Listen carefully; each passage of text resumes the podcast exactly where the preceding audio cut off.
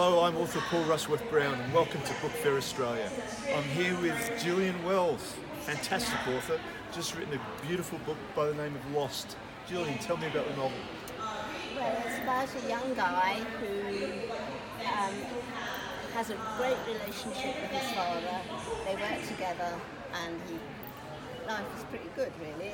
He's a he's a for his hobby. He does distance running, marathons, and all that sort of thing. Anyway, he overhears a conversation between his parents that pulls the rug from under his feet, and he knows that his mother is estranged from her parents down that live down in Victoria, and this is set in Queensland. So he literally, literally runs away, and he decides he'll go and find her parents and find out what, what they were actually talking about. He, he's 20, he doesn't stop to think, he just takes off. Um, and when he gets there, eventually, um, he, he opens a complete Pandora's box. Um, they are part of a cult, and it's quite a dark and intriguing story. Sounds it. Um, now you've been uh, on this in the Australian um, uh, publishing business for, or as an author for quite a quite a long time. Do you think that uh, actually writing the novels does it exhaust you or does it energise you? It energises me, I suppose, really, because I live alone. Um, it's my escape um, from, you know, I, ha- I haven't got anybody to talk to particularly. I live in a rural area. Right. So um, writing is, it's like living two lives. I, I've got my imaginary friends, if you like, and. I've got my dog as my uh, physical friend. That's okay, wonderful. Now, what other friend? Well, what are, you must be friends with some some authors.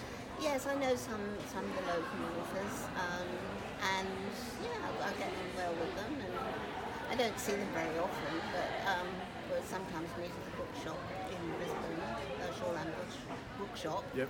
Yeah, I see you And, uh, there quite a lot. Yes. so yes, I, I think, uh, and I think I, I enjoy talking to other authors. I think we all bounce off each other, really. Good. Um, now, obviously, this is your latest novel, but you've written uh, three, four, four No, this is the tenth. tenth. Oh, okay. well, that is that is uh, that is a, a great effort. I'm on- only on my third, and I'm finding that very difficult. Um, so, how do you think your process with regard to writing has changed between the first novel that you ever wrote and Lost? I don't know if it has changed much really. No? Um, I, every story I write is completely different. Um, the only theme through my stories are that I write about strong women. Um, but they're all in completely different settings and Yep. completely different circumstances. And they're about ordinary people that find themselves in extraordinary situations and how they find their way through. Actually, my very first book was um, a children's book, Okay. um, and I've got another children's book coming out next year. Okay. So, um, you, you write a in a number of different genres. I do, yeah. Wonderful. Um, and what's the most diffi- difficult thing um, about writing characters from the opposite sex, do you people ask me this, and I don't find it difficult because No? we're all people. Okay.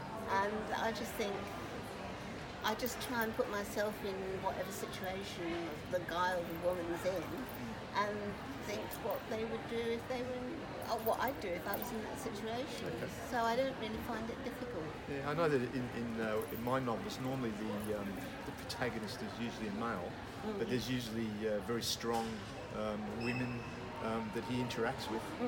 Um, so, so yeah, it's, and uh, you know, when I when I write using um, uh, write a, a character, a female character, I tend to you know think about my mother or other other sort of like strong women that that uh, that I know, and actually put characteristics of them in, into them. Yeah. Um, so, what was the uh, earliest experience that you had where you found that uh, words had power?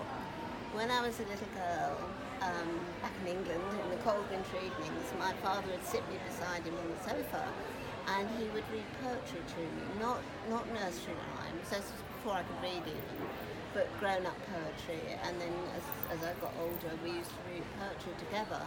Um, so I grew up with The Ancient Mariner and, and Gray's Elegy and, and Shropshire Lad and all those sort of poems that he loved. And I think that's what gave me a love of language. I mean, both my parents were big, big readers. Okay. And, and I think that was really what set me off on the, probably on the, on the path that I've gone along. Do you uh, do you think that um, writing um, can be a uh, spiritual experience for you at times? I suppose it is in a way, because like I said earlier, you know, um, it's my my escape, if you like, um, from the problems of people backing into you with uh, dust Oh, that's terrible. Yeah, um, so so sad to hear that. Um, so, Lost. It, it's obviously available at Shoreline Publishing. Yeah. Um, where else can, can readers buy it? Well, for me locally, they can buy it in uh, Story Tree in, Suf- in Boonah. Um, they can buy it in Canungra Books and Art, and it's it's available anywhere where books are sold, really. Um, and hopefully a lot of libraries as well will have it. Wonderful, wonderful. Gillian, it's been an absolute pleasure talking to you, and uh, Thank you very much. I'd love to um, speak to you further about uh, about your experience, because you must be one of the most experienced authors here at Book Fair Australia. So um, it's been a pleasure, and congratulations on the new novel. Thank you. and uh, wonderful, Thank you very much. Thank you for in- in- with me. no problem.